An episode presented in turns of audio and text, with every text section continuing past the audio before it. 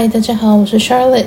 今天这一集呢，是想跟大家来聊一聊为什么我会选择公开有关于关公背后疑似的骗局跟谎言。那想跟大家聊一下，说我在公开这些事情上的立场是什么，然后想要用更生动的比喻来形容在地球上轮回是什么样的概念跟状态，还有就是为什么。我在上一集，就是第十八集的时候，在录制关公背后疑似的骗局跟陷阱的时候，我的口气会那么的强硬。那这部分强硬的部分，基本上在我的粉专已经有贴过一篇文章，那内容基本上是一样的。如果说你已经有看过那篇文的话，等一下后半段再讲，呃，为再讲。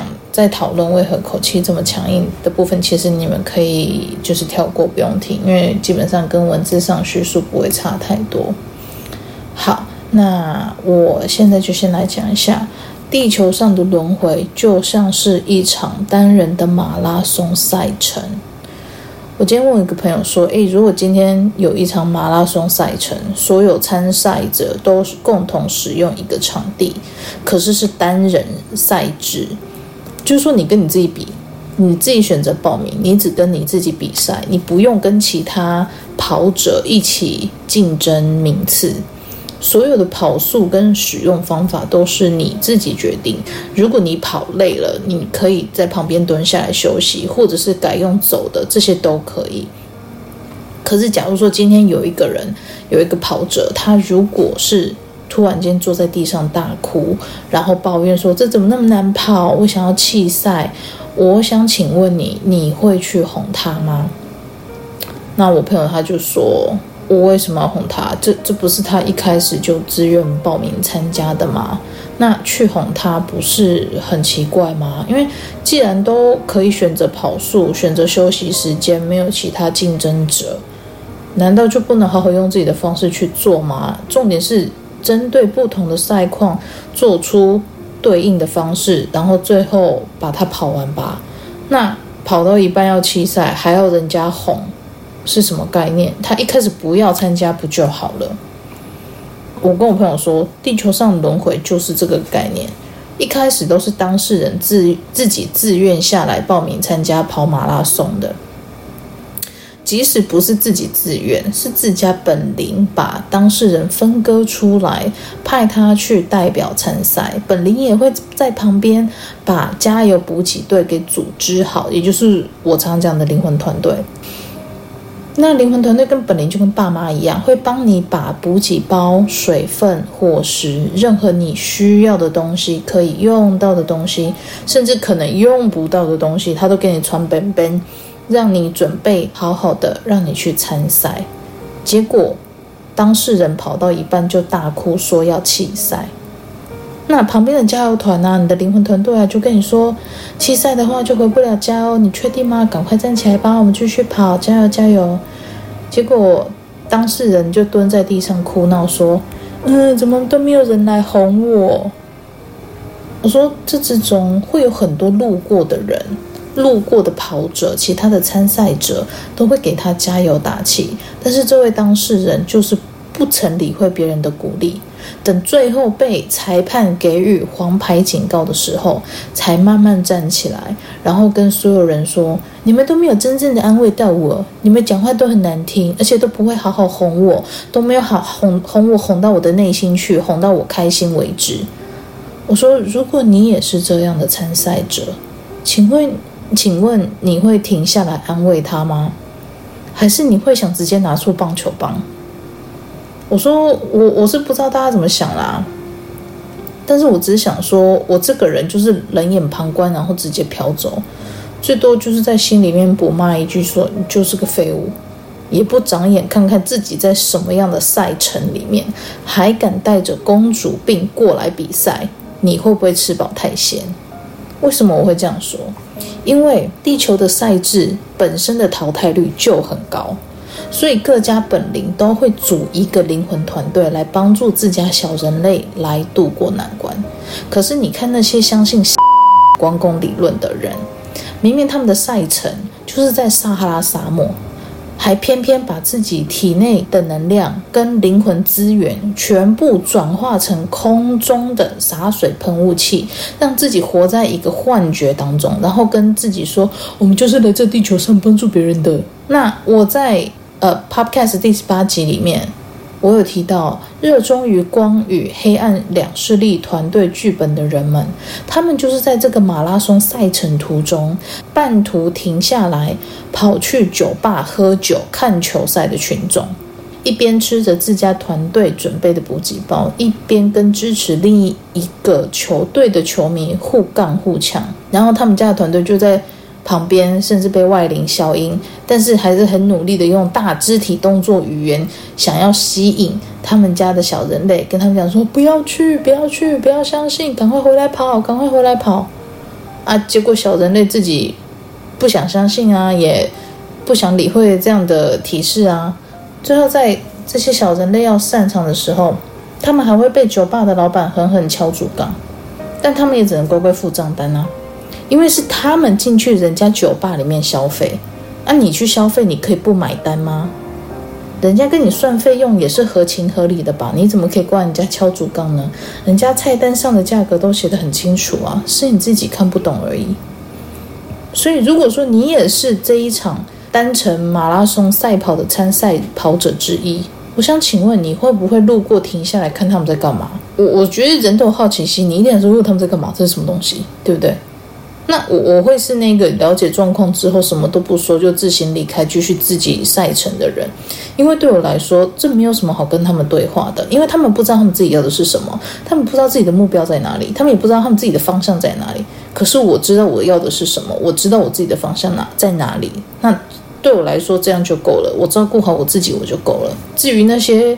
不想照顾自己，也不知道他们自己人生方向在哪里，而迷失在这种奇怪宗教组织或者是灵性团体的人们，你就让他去就好了。我的个人理念一直以来都是这样子。好，回到赛程，这种单人赛程，有的参赛者是百分之百全灵魂下来参赛，这是一种 all in 的心态。如果没有办法跑完赛程，比如说中途弃赛。或者是嗯被邪教吸收，还是什么什么什么之类的，完全就是不面对自己的功课，自己的功课全部停摆的状态的时候，基本上在时间倒数计时前，只要课题都没有完成，基本上就是失败。这样的灵魂就是直接淘汰掉，你不用晋升，不用回到原本的灵魂维度，因为你不够格，你该做的功课你没有在时间内完成。你就是直接被淘汰，这就是为什么在地球上轮回的灵魂都很强大，因为只有强者才可以晋升。这所所所谓的强者，就是好好面对生活，认真面对生活，面对自己情绪，让自己生活变得更好的人，活在现实生活中的人，这些才是最强大的强者，而不是去迷信宗教的人，好吗？只有好好面对现实生活，好好面对自己的情绪，面对自己内心。顺从自己内心的渴望的人，才会从地球的这个轮回机制赛制中脱颖而出，然后晋升。那那些不愿意面对生活的，还在浑浑噩噩的，我觉得很多时候你是一个阶段一个阶段在学习，难免会有这样过程，没关系。但人生这么长，你总会有领悟的时候吧？那我所谓说会浑浑噩噩的过世，你每一世都是这样过。你不管每一世哈，我们不是每个人都会有前世记忆，但是你在线下当下的生活当中，你有没有浑浑噩噩到嗑药酗酒的不想面对生活上的问题，还是借由灵性团体、宗教团体这样的方式来逃避自身的问题，认为说一切都是别人的错，那一切都是。某某邪灵所造成的，把自己该做的事情、该面对的部分，全部都投注在所谓的灵性团体编织的灵性故事对立阵营当中。这这样的人生是没有在写自己的功课的，因为你的功课从来就不是面对这些东西，这些都是额外编织出来的谎言跟支线，这不是你的人生主要支线啊。那在这样的状况下，你的课题全部都是延宕的，好吗？好，那。如果说有的参赛者他是百分之百全灵魂就是他楼上维度已经没有他自己本灵的存在，他就是他自己的本灵，他就是 all in 百分之百全部下来。如果说他没有办法在有效的时间内跑完赛程，灵魂就是直接淘汰。那楼上的维度中也不会有他这个人的灵魂存在，其实就是完全就是非常极度博弈的一个状态。你就是在赌啊，你就在赌你这个灵魂有没有办法从地球这样的一个赛制中好好活下来。你活下来了，你解完所有的课题了，你全部都 OK 了，OK 好，没关系，那你就是晋升。那如果你没有，就是直接被淘汰，淘汰就是丢掉，丢掉就是。外灵最喜欢的部分，把你资源回收拉去当他们的奴隶，然后你就是当他们的能量补给品啊、补充包啊，然后什么灵性下线啊，去吸收，帮他吸收更多的人进来啊。你最后你的灵魂的价值唯一就只剩下这样子，因为你不是灵魂被销毁，就是去当人家奴隶，就是这样。因为是你选择放弃自己的生活，OK？所以像这种百分之百下来的人。他的风险就很高，有的参赛者他有百分之五十的灵魂纯度下来参赛，那这百分之五十的灵魂中有一半是想要弃赛，那另外百分之二十五 percent 是想要继续跑完。这时候我就会帮他跟他们家团队沟通说，是不是想把弃赛的那一部分给分割掉，至少保住还有斗志的这一半灵魂，让他把后面的赛程跑完。那这部分的决策就会有该灵魂的本灵。或者是他的团队来做决定，然后我只是从旁协助。如果是那种赖在地上哭闹不跑的，我都是直接跳过，没有要帮他们，因为那是他们自己的选择。OK，所以也是因为我是 all in 的状态，我是百分之百的状态，所以我对于关公这部分的真相是抱着不愿意公开的心态，因为这已经是我最后一次轮回了。我我我我这次结束我就没了，我不用再。继续下去，可是对于说真话的部分，我一直有相对应的议题，因为某一世就是说了实话被丢到人界做处罚，所以那一世的自己对于说出真相这件事情，其实有很多时候都是觉得很反感的。那在写 Podcast 第十八集之前，我其实还要写一个版本，是 Podcast 第十八集的单纯文字档，那我把它上传到我的网站。可是我一旦上传到网站或者是脸书粉砖之后，我的内在灵魂整个恐慌症就发作，整个灵魂是发慌到全身瘫软。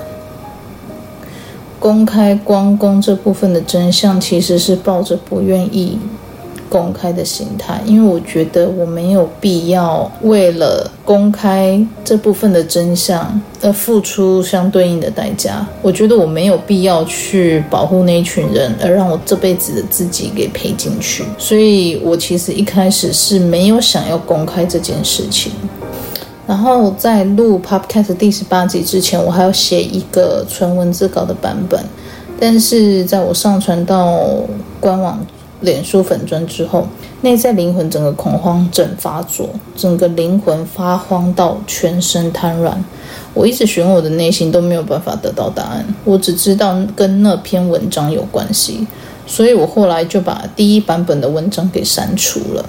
有订阅我网站电子报的读者就应该有收到那一封贴文的通知信，可是你们可能点开之后发现没有文章，因为那是因为我后来把它删掉。因为那天晚上我其实睡得不是很好，我一直反复被恐慌症淹没，然后我怎么问我的内心都没有用，他一直呈现一个断线的状态，所以我知道他是在逃避什么，可是至于是什么我不知道，我只能就这样陪着他。然后隔天早上，我就当然也睡不好嘛，就顶着熊猫眼，然后就问我哥到底是怎么一回事，然后我是不是不该发那篇文，然后我哥也不说话。后来就有两位神明就跟我讲说，做你该做的事，然后另外一位就说不要怕，我们都支持你这样子。可是当下我的内心就崩溃大哭，然后我就问他怎么了，然后内心就说我很害怕，我就会说你在害怕什么？然后内心就说我好不容易撑到现在可以结束轮回回去，为什么我要再一次说实话，把自己搞得好像可能会回不去？因为他给的感觉是说，他觉得如果说我这次说实话，我会不会又被惩罚到，又要再轮回一次？所以他他就问我说：“那一定要讲吗？你就让那些人卡在那个骗局里面也没有关系、啊。为什么我们要成为那个代价？我其实让内在发泄了一阵子之后，我把这个问题想来想去，然后我就跟他说：反正你捅他一刀是死，你捅他两刀也是死，啊，你干脆把他捅死了不就好了？啊，你不就活了吗？还有可能不会死啊。我说，当初你说实话会被处罚，是因为政治因素，所以你被当作是可以镇住下方所有人的祭品，那叫做杀鸡儆猴。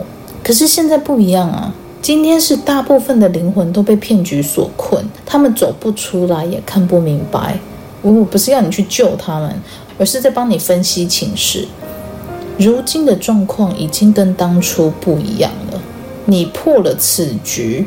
也就是说，你破了这个骗局，或也好，或者是内心议题也罢，你反而会有更多人支持你，因为你可以帮他们把迷失的孩子们都找回来啊。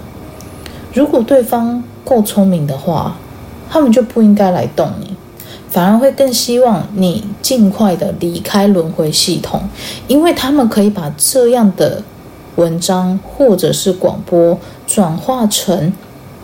这又是另一番冷饭热炒的操作，他们觉得就不要理你就好了，他们不用出手，反而可以省时、省力、省成本，又可以降低你的干扰率。如果这件事情越闹越大，他们的手脚反而会被看破，不是吗？就好像那天我们在 YouTube 上面看到天狼星旗下的灵媒所发的短片，说什么你们要减少质疑我们之类这样的宣言。这摆明就是他们已经开始被人看破手脚，下面的受众已经开始慢慢清醒。所以，如果说这群势力背后的人是聪明人的话，就不会让人来找我们麻烦。加上我们现在没什么知名度啊，我们在自己的小圈圈里面大放厥词，也不会有人听见，所以根本没有差。然后我继续跟我的内心说，我们今天公开的目的不是要去挑衅对方，而是有些事情的真相就明摆在那边。我们没有鼓励。鼓吹或是要求别人相信我们，我们更没有去摇着他们里面的每个人的肩膀，大喊着说：“赶快离开邪教哦！”我们没有这样做啊，而且我们也没有不给对方生存的空间，我们只是把事实说出来，让大家透过思考去认真的分析跟判断。到底是该好好的生活，还是该继续沉迷下去？我们只是把决定权交还给每个听众、每个读者，因为真相就是这样。那我在跟内心对话的过程中，其实我哭得很崩溃，眼睛很肿，可是没有办法，这就是对应议题带来的伤痛，就是要处理。因为我不管从任何一个角度来思考，或是觉察自己真正的想法跟想做的事情。我都发现，我从来没有想要用以战止战，或者是挑衅对方的态度来挑开这件事情，或者是去宣扬什么样的理念。因为我一开始就没有打算要公布真相，这个真相早就在二零一三年甚至更早之前就已经陆陆续续被公开过了，只是那时候引起的回响不大，我不知道为什么。但是我哥他们就觉得说，诶，要利用这一次的机会，好让我。一同面对过去这个说实话却被惩罚的议题，所以公开真相的用意不是表面上看起来好像我故意去踢人家的馆啊，挑衅人家这么简单。因为我的立场一直以来就是保护我自己就好，我不管他人死活。真相我自己知道可以，我可以不用分享给大家。一直以来这都是我的立场，我没有那么想要去当救世主，I don't even care，好吗？我不在乎这种东西。对我来说，那根本就是没有必要的事情。所以被删除的出版文稿是没有国外网友自白书的那一部分。但是当我想再找更多相关资料的时候，这篇国外网友的自白书就整个跳出来要我看，我就知道是我哥他们在鼓励我，要勇敢的说出这件事情。就是有人已经在做你做过的事情，说你不要担心。那当然，在我录音的时候，也有人打电话过来插播。我也知道是团队中有人持正反意见，有人觉得说现在做这件事情好吗？会不会伤害到他？那我哥觉得说该做就是还是要做。所以我自己是认为，如果是这样的话，然后难道该说的、该公开的就不用说、不用公开了吗？因为毕竟有些东西该整理的还是要整理一下比较好。OK，今天我在粉砖上或者是网络上发布的每一篇文章，基本上都是经过团队审核，他们都知道我写什么。那不只是我的团队，可能各家小人类团队也都知道我写什么，他们都会引导他们的人，他们不管是新朋友、老朋友，还是未来的朋友们，他们都会因缘际会的看到我的东西。因为这就是团队引导你们去看到的。好，那如果是不该发表的文章，他们是连让我上传文章都会出现问题。比如说这一篇，好，我现在在念的 Podcast 这篇文稿，我已经稿稿无数次了，我怎么样都没有编撰的动力，更不用说录音。因为我在文章尾端就写着说，我不会再做揭露真相的系列。如果因此让我回不去，我也觉得无所谓。这是我编撰。此文稿其中的一个结论，因为我本来就没有想要帮助人，因为每个每个人的每一个经历，每一切的经历都是自己必经的过程跟筛程，所以是要我帮什么？可是团队们不认同，他们觉得说我们有些人已经提早做完累世作业了，为何还要把这些经验藏起来，不拿出来分享跟帮助其他人呢？那我自己的立场一直以来都是保护自己、求生存，等生命不受到威胁，我再来考虑要不要说实话。你说这个是前世议题带来的创伤吗？也算啦，但是我不想用创伤两个字来归类它，这会让我觉得我一直停留在受伤的阶段。我不喜欢这种看着伤口却不处理它的停滞状态。我会反而觉得说，这是经历了某事件之后所产生新的体悟，这样会比较贴切一点。因为毕竟真理这种事情本来就是要靠大家的思辨才能得知原本真正的样貌。你如果都不去思考了，我为什么要冒着生命危险告诉你事实真相？但是我哥今天却要利用曝光。光之工作者背后的骗局，这样的角度来重新切入我的议题，引导我去重新审视我这样的体悟是否还有需要改良的部分。除此之外，还有很多人都觉得他们有受到我的帮助。那我自己对这部分的认知是，我只是分享我的经验给你们，真正帮助你们的其实是你们自己。因为你们选择相信自己，你们愿意改变，所以你们的生活才真的开始改变。而我只是单纯分享经验。你们要懂得给自己鼓励，多肯定自己的付出跟功劳，而不是把这些东西归功于我。我欢迎也感谢你们的支持。跟肯接受我的解释跟分享，但是你们最终还是得把改变自己的人生归功到自己身上，而不是我的身上。换句话说，我也只是神明的仆从，帮助他们传达智慧给你们的媒介，仅此而已。我只是一个普通人，所以你们要懂得肯定自己的付出、接受跟改变，同时也要感谢。你们的团队，或者是把智慧传达给予你们的神明，你们要感谢自己，要感谢神明。我只是帮忙传递讯息的媒介，然后再以我自己本身的经历去把这样一个讯息白话到你可以接受的范围内，解释到你听得懂的程度，这样子而已。所以我不会顾虑有谁听到我说的实话而受伤，因为在面对生活的过程中，最忌讳的就是对自己不坦诚，对自己虚伪。如果连面对实话都觉得难受，我会很认真的说，我的粉砖不适合你。因为要改变生活的第一步，你就是要面对真实。你连面对真实都有问题的时候，我觉得这会是一个很大的考验。因为你没有要解决问题，反而是粉饰太平。那我的粉砖风格就不是走这个路线，自然就不会适合你。好，那我的粉砖从来也不会因为别人在灵修路上误入歧途而讪笑对方，我都会跟对方说啊，没关系啦，我们都有走错路的时候啊啊，只有当我们走错路的时候，你才会知道哪一条路是对的。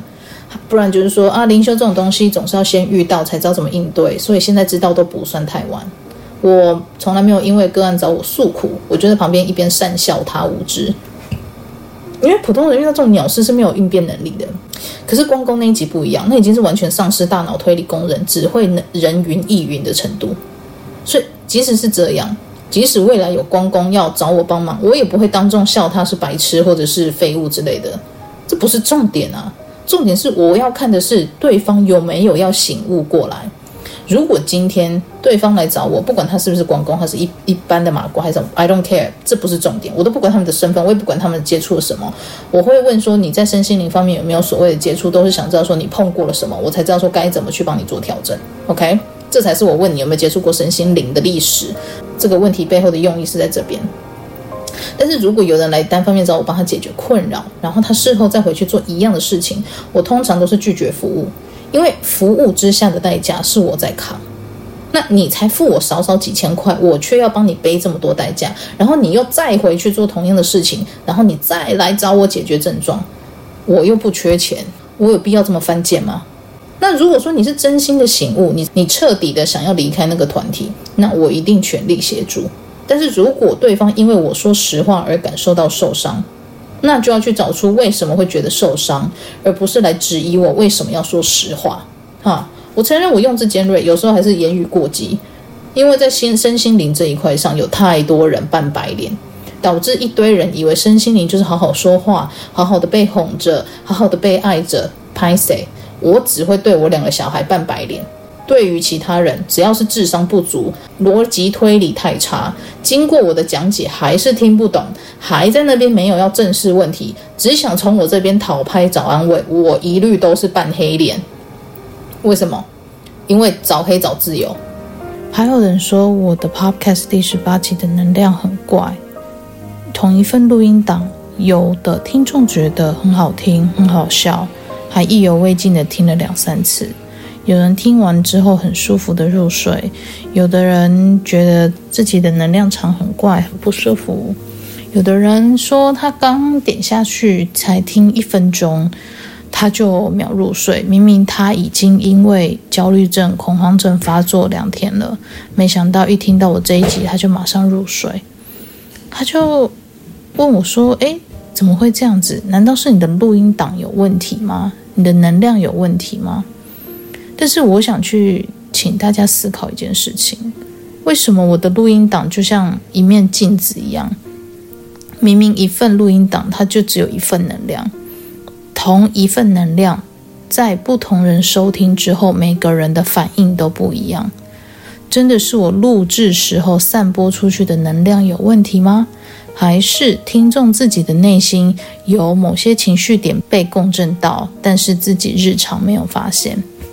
那跟我说他已经焦虑症一两天，然后点开我的 podcast 第十八集之后，他可以一分钟就秒入睡，而且睡得很好。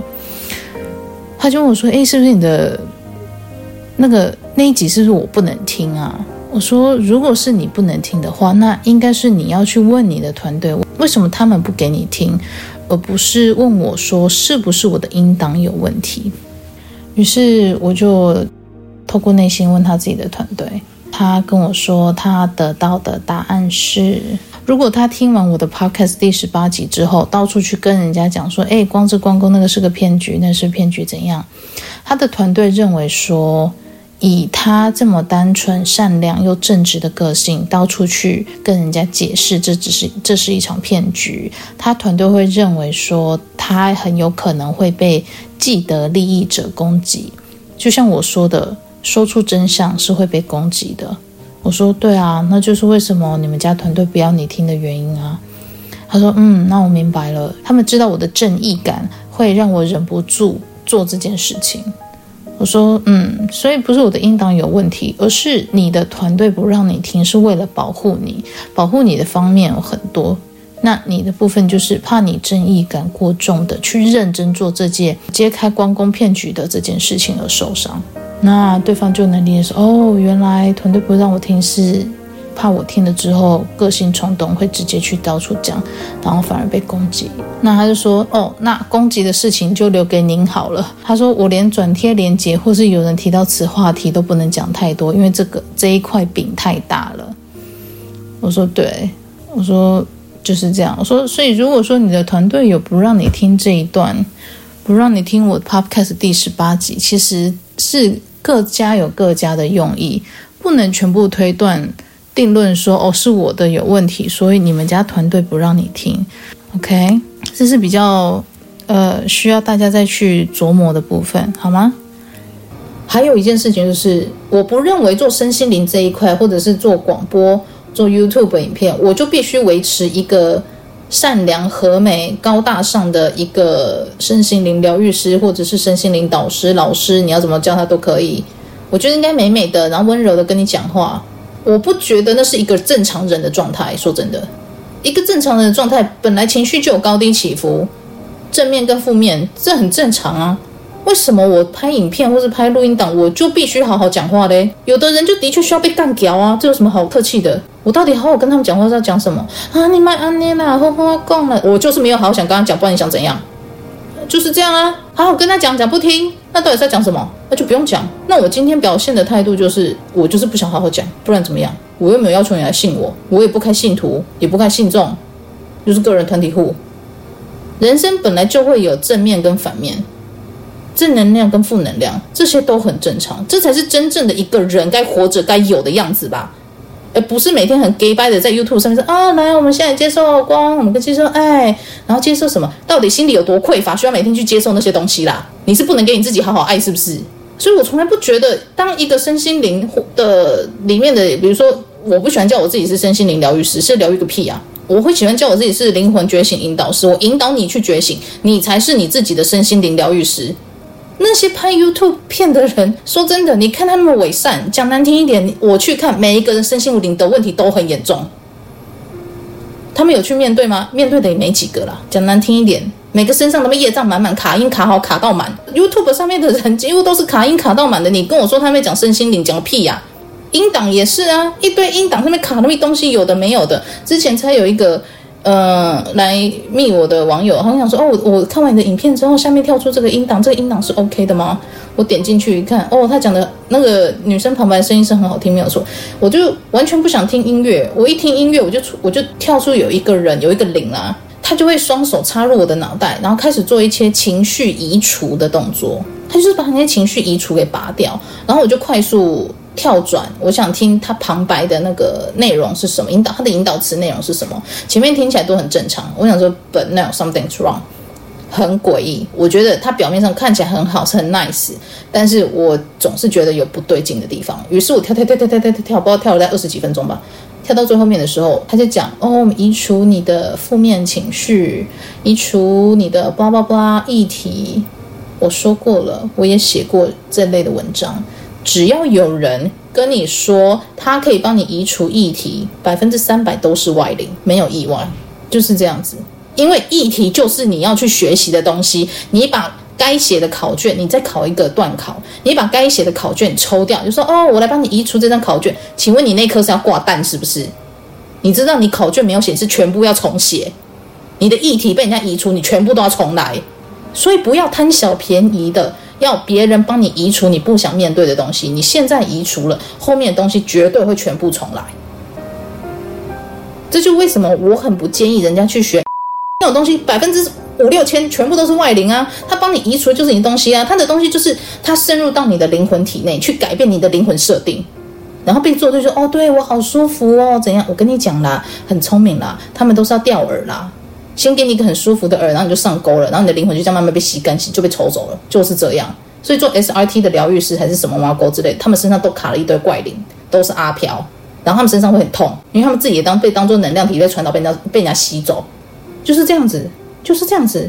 一个人，当你要接触身心灵的东西，如果你没有辨识能量的能力，我告诉你，我真的以你安全、身心灵的安全为考量，我会建议你都不要接触。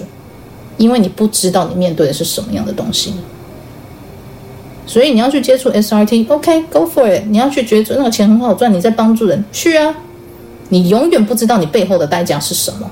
我就看看一张 SRT，每个人的那什么什么证书啊，然后什么老师啊，脸都已经化成白骨了，寿命不久矣。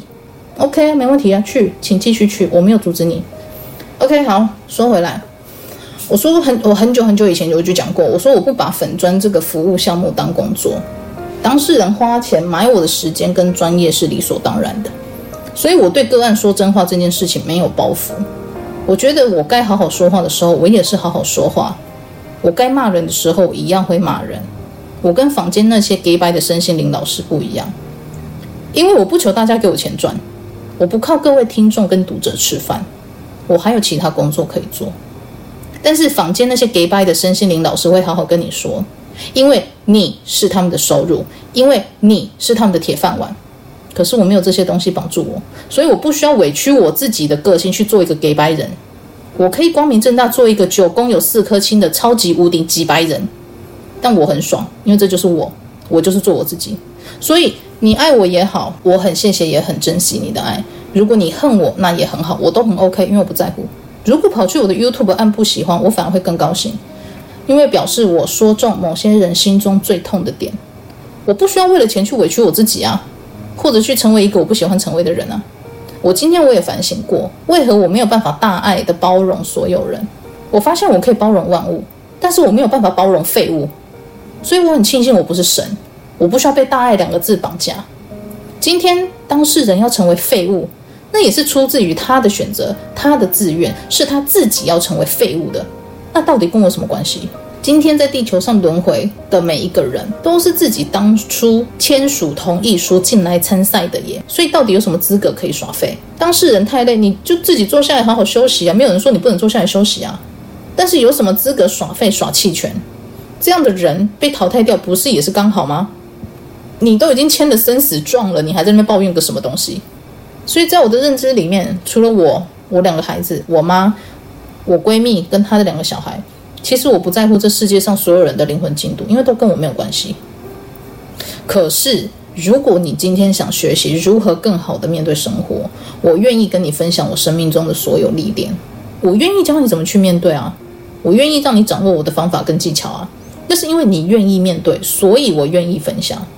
所以在我一对一咨询或者是课程中，我很少怒骂学生。如果也是有，但是就是那一两位而已。但我也是不会刻意去斟酌用字，我不会去顾虑到你的感受是什么。这跟我有没有同理心没有关系，而是真相本来就是没有在管你是不是玻璃心，因为真相就是真相。你会有玻璃心，表示说你有内在的东西要去面对，你才会有玻璃心的感觉。那我的功能就是把你内心的缺陷都挖出来，让你好好正视它的存在。我可以理解当事人的痛苦，但是不代表我要去认同他的想法、感受或者是行为。所以我更不会在意诈骗灵性集团的势力有多庞大，追捧的人数有多广，然后我就可以选择不继续讲解，不继续公布真相。反正真相就是在那边，那你爱听不听，爱理不理，我都 OK 啊。信者恒信，不信者恒不信嘛。我不会因为基督教的教义是反同志，我就故意选择去忽略跟漠视 LGBTQ 的权益。我不会因为传统观念的男尊女卑，就去认同男女薪资应该不平等。我不会因为对方强大就不敢说真话，因为那表示我不够强大，我才会要把声音压下来啊。那我该做的不就是让自己变得更强大吗？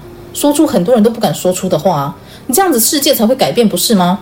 那、每个人都闷不吭声的话，你要世界怎么改变？然后每个人都在等待一个英雄出来带着大家改变自己。没有，你们不是在等待英雄，你们在等待一个炮灰，好吗？然后躲在这个炮灰后面的人呢，就沾沾自喜，就是哈、你看他好傻哦，你好白目哦，出来当强，出来当那个呃，当当什么英雄，这是什么救世主？我跟你讲，很多人都想要出来找别人当救世主，就是因为看着别人去死，然后他们在后面瓜分那个人争取得到的利益。很多人都是这样子。他们就跟你甜言蜜语讲说啊，我们这世界就是需要你啊，我们就是需要像你这样的一个人来带着我们前进啊，狗屁！想要利用别人，让别人替你去死，然后你在后面瓜分他们的利益，这种这种这种人就是既得利益者的面目啊。然后呢，等对方那个真心要带着你们往前冲的人最后挂了，这些人又在后面说啊，你看就是傻，就是白目哦，这根本就是肉盾嘛，吃力不讨好啊。但是这些他真带带着你们往前进，然后争取到的东西。反而呢，也是被同样这群人瓜分，所以这就是为什么很多事情我都知道，但是我连讲都不想讲，我只是把最简单、最基础的拿出来讲一讲就好了。我自己的生存我都巩固不了了，我凭什么说实话？但今天我也不是不给对方存活，而是选择公开真相之后，把思考权跟决定权交还到你们的手中，让你们好好的去决定，到底什么样才是对自己的人生是有帮助的。OK，关公背后的骗局。我上一集已经讲过，下一集我会来解释真正的光宫是什么样的状态，到底什么样才算是光宫？所以这一集结束之后，我会把下一集的 podcast 录完，然后光宫系列就到此为止了，我不会再制作。那大家爱怎么玩就去怎么玩，就算地球整个毁灭掉也与我与我无关，因为活完这一次我就离开了。从头到尾，这就是我的立场。我只是把东西说出来，要听不听，你们自己去判断，自己去思考。下半部呢是要录制，呃，我。在粉专有贴一篇文章，说明为何我在 Podcast 第十八集的口气如此强硬。如果说你已经在粉专上看过这篇文章了，你可以跳过，嗯、你可以离开，whatever，做你该做的事情。嗯、如果你还没有听过，还没有看过，那想要听的的话，那就请继续留着也可以。好，那为什么我在 Podcast 的第十八集口气会这么强硬？我想有的人一定会质疑说，哎，你怎么可以骂光工骂成这样子，有点太超过跟伤人。所以我想来解释一下为什么会开骂，还有就是第十八集里面我有提到两个概念，就是不要浪费资源，跟不是每个灵魂都需要被救赎。好，好，第一点，为什么我会骂那么凶呢？有的人觉得说，诶，你是不能有好像用劝说的方式吗？一定要用责备的语气吗？我觉得这是一个很好的问题，因为我压根就没有想跟那些不想自救的人对话，我也没有打算要哄他们。所以，对于一个迷信且不愿意面对现实生活的人，我请问一下，我是要哄他什么？他面不面对是他自己的问题，我又不是他妈，我哄他干嘛？我一直强调自己的生活自己管理，要学会对自己负责。但如果对自己负责这种事情都无法自动自发的做到，我实在是不知道他们生活的意义是什么。你要人家哄你，你才肯好好面对生活。那么人家一开始好好跟你讲的时候，你怎么反而听不进去呢？这种想法我无法理解。我今天不是来当救世主的，我自然只会救我想要救的人，跟我想要自救的人。我也没有想要以战止战，更不会想要因为拯救天下苍生去牺牲我自己的性命跟家庭。我又不中二，你自己的生命你都不负责了，关我屁事哦。那认为讲我说话态度可以更好一点的听众们，我只想说，上帝、耶稣、佛祖、达赖喇嘛这些圣人们有没有好好跟人们对话？有啊。他们有没有传递教义跟经典，劝世人要向善，要面对自己的情绪？有啊，可是是不是一堆人还是跑去迷信跟追求崇拜那些有的没有的灵体跟光公？有吗？那难道这要怪上帝、耶稣、佛祖、达赖喇嘛说话不够温柔吗？不然你要怎样才叫温柔？今天就因为我只是个人类，什么也不是的人类，我才有办法把事情都说出来。如果今天我讲的这些话是神明讲的，我问你会不会引起全民恐慌？会啊。为什么？因为神明的话语权本来就不多，不是他们不会讲话，他们会讲话，好吗？是因为身份的关系，他们本来就不能乱讲话，加上他们本来就很宠溺人类，也就是转世投胎到地球的光之子，他们又不敢把话讲得太直接，怕伤害小人类的情感。Oh, you hurt my feelings. Who cares？我需要在乎吗？关我屁事！每天到晚那玻璃心，有病是不是？然后呢，神明只能老是用鼓励的方式出发去鼓励人类，可是某些小人类又不懂得自省，常常在那边自以为是的认为团队的照顾是理所当然，却忽略了在地球上课题的重要性，导致在地球上的进度大大延宕。等真的不行了，就会找像我这样的人出来帮忙。讲好听是帮忙啦，但是你讲讲更实在一点，就是补习啦，你知道吗？哎，赶快哦，跟上进度哦，不然你功课没写哦，那没啥哦，这样子。然后灵魂团队宠溺跟盲目鼓励小人类，却缺少了自律跟约束。通常这样的状况下都会出大事，小人类会变得软弱不堪。明明功课做的超级烂，团队还在旁边说：“哎呦，你好棒棒哟！”然后每次看了都忍不住翻白眼，我想说：“妈的，烂透了，棒什么棒？根本就不及格，要拉出去重修，好不好？”所以，当一堆人类在那边不想面对现实生活，内在灵魂也不振作，还拉着人类去死，请问我为什么要浪费我的资源去拯救他？啊，他自己都不想活了，我救他干嘛？我觉得我不推他一把，我就已经很仁至义尽了，我又没有义务要救他。麻烦那些爱当救世主的人，请自己举手，我全部转让给你，好不好？这样的人，请离我远一点！你在浪费我的生命，浪费我的时间，在消耗我的能量。I don't want it！真的，拜托，请离我远一点，谢谢。好，第二点，浪费资源。这个系列呢，浪费资源的部分，我用三个方向来解释。第一个是团队资源，第二个是我的资源，第三个是其他方面的资源。哈，好，第一个团队资源，团队方面到底支付了什么样的东西？第一个，团队支付我方的我啦我啦。阿里这边团队的，他们支付了给阿里团队的佣金，委托我来教小人类处理小人类灵魂上的事情。那团队跟团队之间还要安排。你我相遇的事宜跟机缘，所以我们会相遇，你会找到我的东西，因为我没有打广告，所以你会找到我的东西。其实基本上就是你知道，你们家要给你们看，要给你看的，叫你来找我这样子，或者是你会有个冲动，就是哦，我一直要跟他约，我想跟他约，可是我不敢，我不敢啊，不行，要跟他约，要跟他约，那种感觉就是你的团队在丢 message 给你，要你去说，哎，赶快去跟他约啊，这样子，不是我下服哈，我没有那个能耐，好吗？我每次 po 完我我就去睡觉，我完全不 care，好吗？好。第二个，我的资源，我的资源是什么？我的时间、金钱、精力跟能力，还有耗损原本我可以陪伴小孩的时间。我是一个全职妈妈，我两个小孩在两个不同学区上课，我需要不同的接送他们上下课。OK，所以我是用零碎的时间在跟大家约，在服务大家。那我还要排除我去煮饭、照顾小孩、洗衣服、做家务，还有看着他们洗澡。我还是要做一般妈妈要做的工作，所以我一天能接受预约大概两到三次。所以对于那些没有要面对自我问题的个案们，或者是人们，如果说他来找我约，就是我要请你救我，但是我没有要面对我问题，我就觉得说你他妈在浪费我时间吗？不要来浪费我时间好不好？这个时间我可以陪我小孩看书，我可以陪我小孩读读床边故事。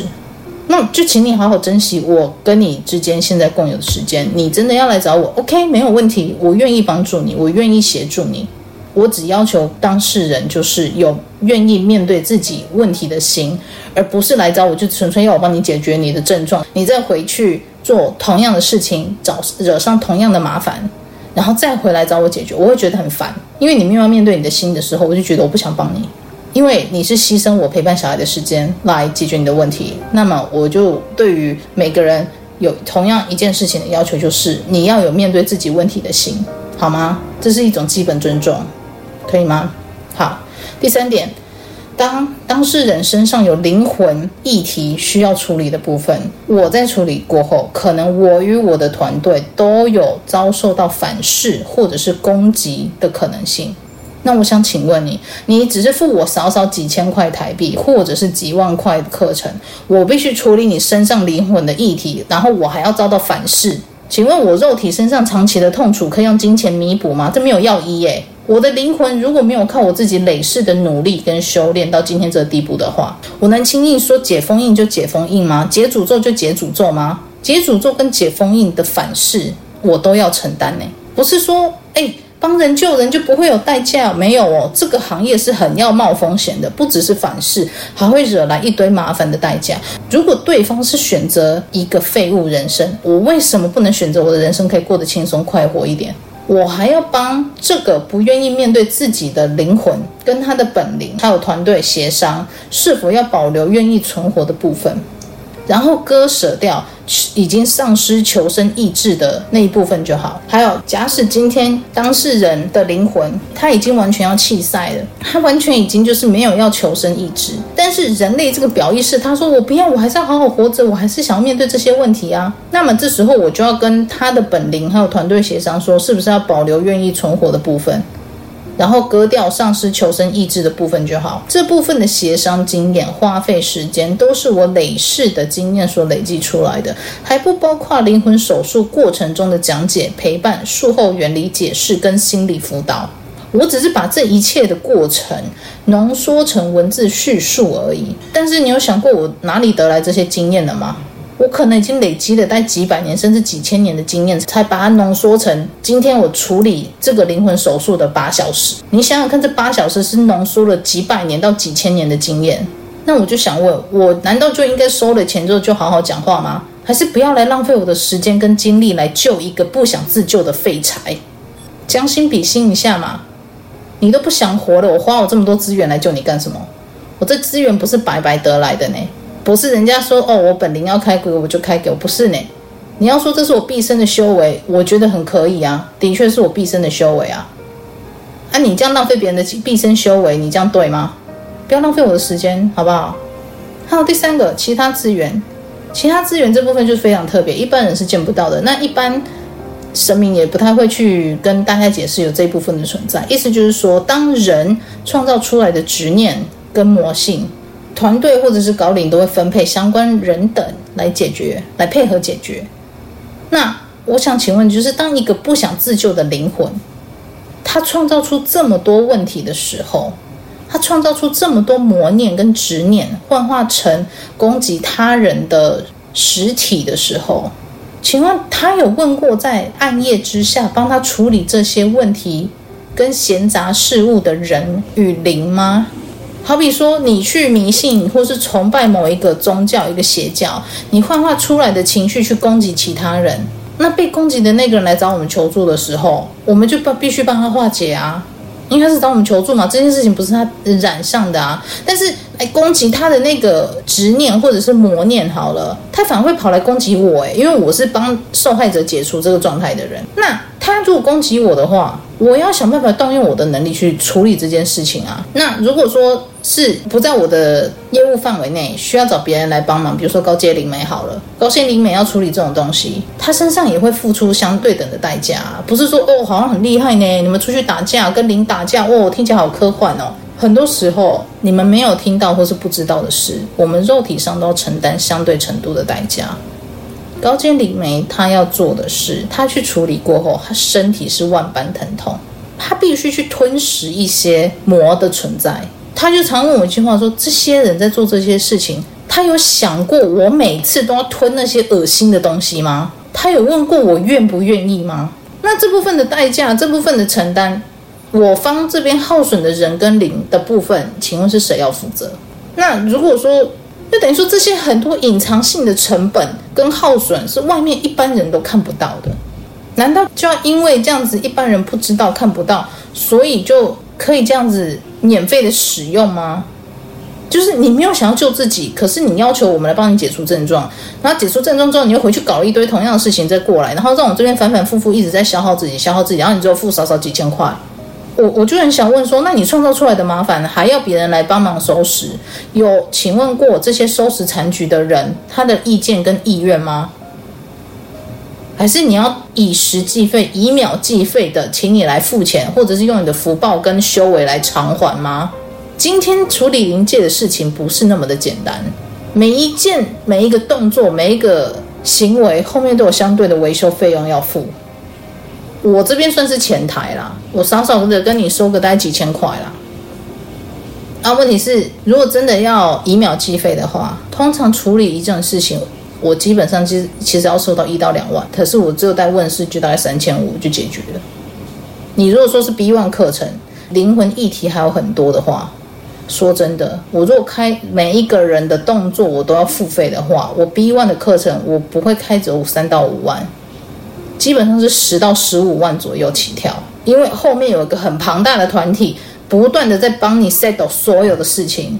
你要做的、付出的，就是好好的跟我上课，做我给你的回家功课，这样就好了。其他这边都是我们在包。所以我觉得今天就是要把很多事情就摊出来讲。今天灵界的事情不是外面讲的说哦，好 fancy 哦，好科幻哦，好魔幻哦，好仙侠剧哦，去你妈的去啦！我这工作给你做要不要？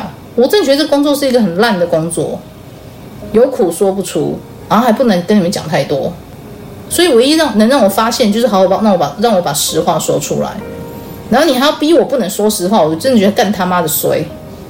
所以你懂我的愤怒吗？这工作就是里外不是人啊。然后当我可以好好当人的时候，你还会觉得说哦，我讲话太直接这样，废话，你要不要来处理？看我每天处理的东西。你要他妈那么个玻璃心，就滚去旁边哭，不要来找我。第三点，地球本身就是一个淘汰机制，这部分我要跟大家解释一个概念：到底为什么地球是一个地狱级的修罗场？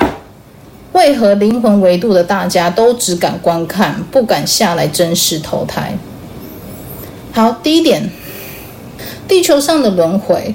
它本身就是一个倒数计时制的淘汰赛制，时间结束前你的课题没有完成，淘汰；时间结束前你的课题完成了，恭喜你可以晋级。因为地球上的轮回本身就是一个适者生存、不适者淘汰的体制，这也是为什么很多灵魂纯度很高的光之子下凡投胎成为人之后，他们在楼上的灵魂团队会很谨慎，也很紧张，因为人类携带了高百分比的本灵成分下来。如果说这个小人类过不了关，楼上仅存的低百分比比例的本灵也会一同受创，甚至不复存在。这完全就是一个赌博性质。我就是赌你会不会过关。你如果不会过关，本灵跟你一起消失，就是这样子。所以这是要看百分比。有的人下来像我，我下来我就是百分之百，我就是 all in。我要么是整个赛制都跑完，我提前结束了。然后我现在有多的时间了，可以把我的经验体验全部拿出来教给大家，这就是我现在在做的工作。OK，OK，那我这次结束我就回家，我就拜。有的人他如果说也是高达于九十几趴，他下来，结果他没有醒悟，他没有去面对自己的东西，那怎么办？奥斗啊，怎么办？楼上的本领也不用存在了，你大概只剩十几趴吧，就是一损俱损啊。所以怎么讲呢？应该这样讲：楼下的人类心态越稳定，你楼上维度的本领就会越强大。你楼下人类的意识心态越浮动，越不好好面对自己身心灵的部分的话，你楼上的能力就会越乱、越弱、越容易不稳定。OK。所以灵魂的趴数这部分也是要看你自己的本领当初是怎么设定，怎么会设定到百分之九十几趴，六个十趴在楼上，或者不到十趴在楼上。有的人是大概八十趴，比如说他会派他自己百分之八十化身成为人类到投胎到人间来，然后有然后他楼上的本领只维持百分之二十 percent，那楼下的小人类就是他的重点，他就是必须好好面对现实生活中的问题，他才可以回到原本的灵魂维度。OK。那这时候的本灵，楼上只有百分之二十趴的本灵，他们在干嘛呢？他们一样在做原本的职务、原本的工作，因为原本的他们那个灵魂维度的世界还是要继续运转啊。他不可能因为你分分一个小分灵到地球上来学习之后，你原本的工作就不做了嘛？不可能啊！他原本的世界那个维持运转还是要继续做啊。他原本的那个世界的维度的运转还是要持续进行啊。他不可能因为。哦，你你送了一个小人类下来，就什么都停摆，不可能这样子。OK，好，所以比例这部分，就像我之前其中一期有讲过，这完全就是楼上各位大神自己决定的部分。但是实际上，地球赛制就是一个你死我活的，哦，不是啦，就是一个博弈的赛制。你就是赌你会赢就对。啊，如果你这个小人类给你不长眼、不长脸，然后都事事在那边不面对功课，然后最后懊斗，那我马不发抖。就是命了。好，轮回机制，轮回机制本身就是一种筛选过程。轮回之间的议题就是学习方向。那这些学习方向跟数量都是自己定的哟。OK，不是人家定给你的哦，是你自己定的。每一次全新的轮回，就是集结上一世未完成的议题与新一世挑战的议题。那轮回有一定最高上限次数，如果你的上限次数在到达之前没有做完课题，哎哎，那就是失败。OK，灵魂销毁，好吗？这也是为什么很多灵体只敢在地球以外的地方窥视跟传讯，但是不敢自己下来到地球投胎成为人，因为他们自己都没有把握可以结束轮回，回去原本的灵魂维度。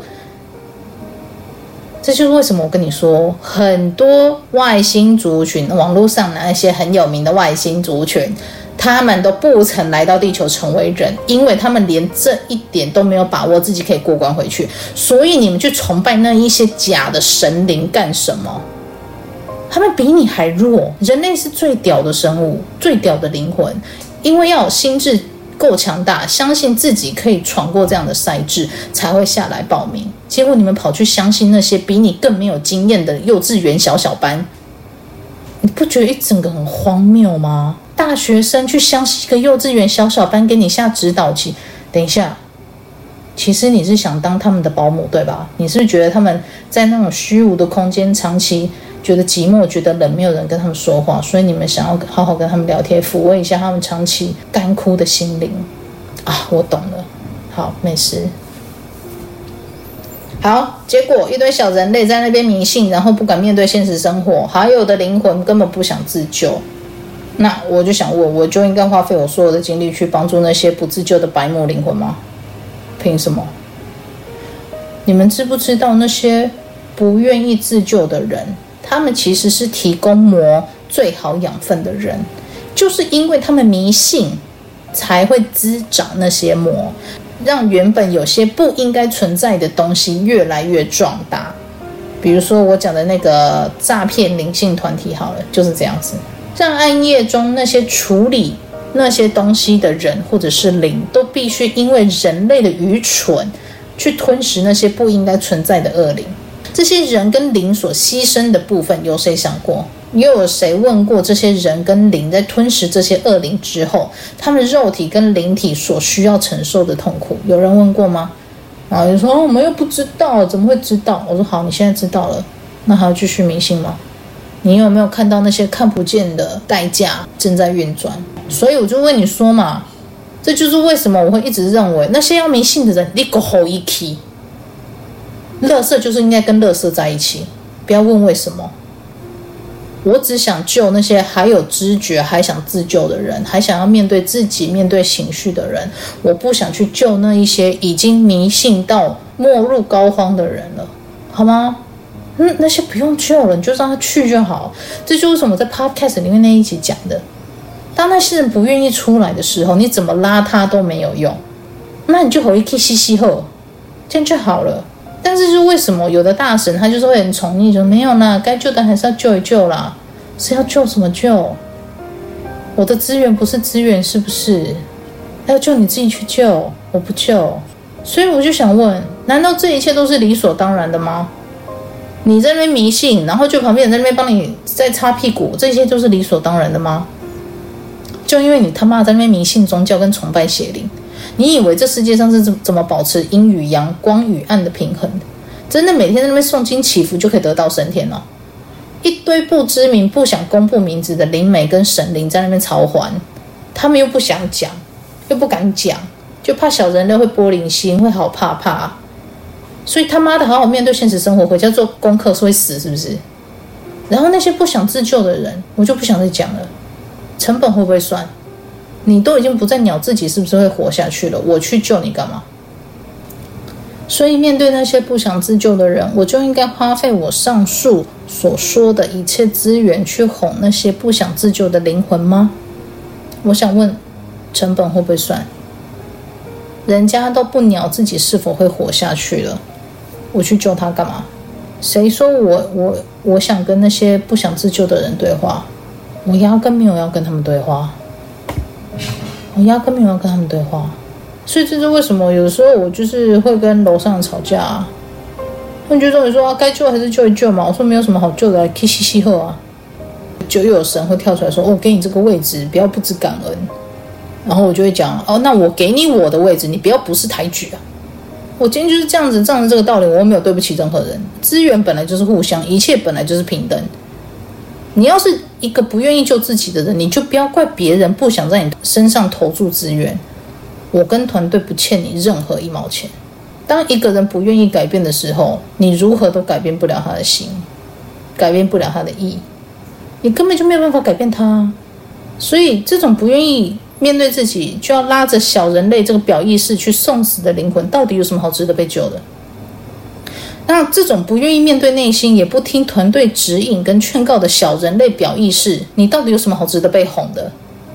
我要你面对现实生活，还要我哄你哦？你哪位啊？我又不是你妈。所以想迷信的赶快去，不想活的我也不会拦你。资源回收的机制正在运转，路都是人自己选出来的，怪不得谁。今天我就是扮演一个黑脸的角色，把事情就说到这份上。爱听不听随便你，那是你的灵魂，不是我的。基本上就是这样啦。然后我常常会跟神明吵架，就是这样。因为我觉得今天我不会因为他是神，我就不跟他吵架。可是我觉得今天他们要求太过分，对我来说不合理，我就直接吵架。所以我完全就是完整演绎一个不要跟九宫有四颗星的无敌击败的人吵架，因为我没有在管你的身份是谁，我该干掉你的时候我就会干掉你，就是这样。然后我想拒绝你的时候，我就是拒绝你，就是这样，没有什么好不敢说的，或是不敢做的。因为今天是你在浪费我的时间，我就有权利可以干掉你，就是这样。所以有玻璃心的自己去旁边整理一下，再回来跟我说话。不要那个莺莺莺莺、哭哭啼啼的，我不想听，完全在浪费我的时间。想说话的，把自己的情绪整理好，再回来好好说话，跟我说你有什么样的问题，需要什么样的帮助。不然都不要讲给我听，因为我跟别人，我在跟所有的读者或是个案在聊天的时候，我都可以，我都可以读得到你们的情绪，不用觉得说啊，天哪，他都知道我在想什么，我不知道你在想什么，但是我读得到你的情绪。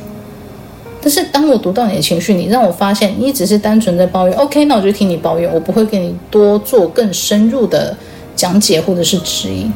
但是你如果只是来跟我抱怨，然后抱怨很多很多很多很多多。然后都没有要面对问题，然后就单纯一直在抱怨的时候，拍谁，我时间很宝贵，我可能没有那个时间可以陪你，只好下次再约。因为我会认为你今天要来找我，表示你有想要解决问题。你如果没有想要解决问题，你只是想问问题，想大致上了解，OK 也可以，没关系，你自己再决定要不要去解决问题。可是如果今天你来找我是，你已经知道问题在哪里，你也了解了，可是你就是没有面对。我就觉得说，那你来找我干嘛？你就不用来找我了，你自己去想办法不就好了？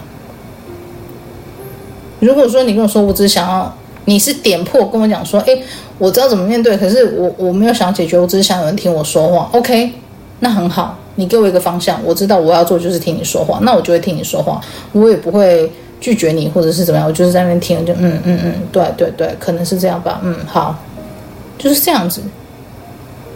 所以说你来找我，你没有要面对所有的问题，你只是想要纯聊天。我会希望你告诉我，你就只是想纯聊天，这样就好了。我不用花很多精力的去帮你想着如何破解你这个局，如何带你走出这个困局。因为这些我都是要花精力、花我的能力去帮你找出来说，OK，分析你的弱点在哪里，为什么你会困住，然后我帮你编铺，引导你去做。我这些都要花很大的精神在做这些事情。我不是直接像其他里面会直接啪就跟你讲答案，因为直接跟你讲答案，你学习不到什么东西。我只有引导你一步一步的走去自己解题，你才知道说你学了什么东西，你这花了这个钱才有用。所以，如果你们来找我，我都很 OK。你们要做是只，我只想请你听我诉说。如果说你只想要听我诉说你的困扰，我会建议你们就是用传到粉专传讯息给我，或者是写信给我，我都 OK。我会回信啊，但是你也可以跟我讲说，我只想有人听听我的心声，然后帮帮，就是帮帮我这样子。我就 OK 好，我去看看，我可以听啊，我可以看啊。但是如果说你来找我是要面对问题，就你没有要面对的时候，拍谁？抱歉，请你不要跟我约。我觉得这个真的对我来说是很大的浪费，我很多时间啦。这样子，因为我还有小孩要顾，所以请将心比心，好吗？OK，好，那今天就先这样了哈。祝大家听我干譙完之后，又有快乐与美满的一天。OK，好，拜。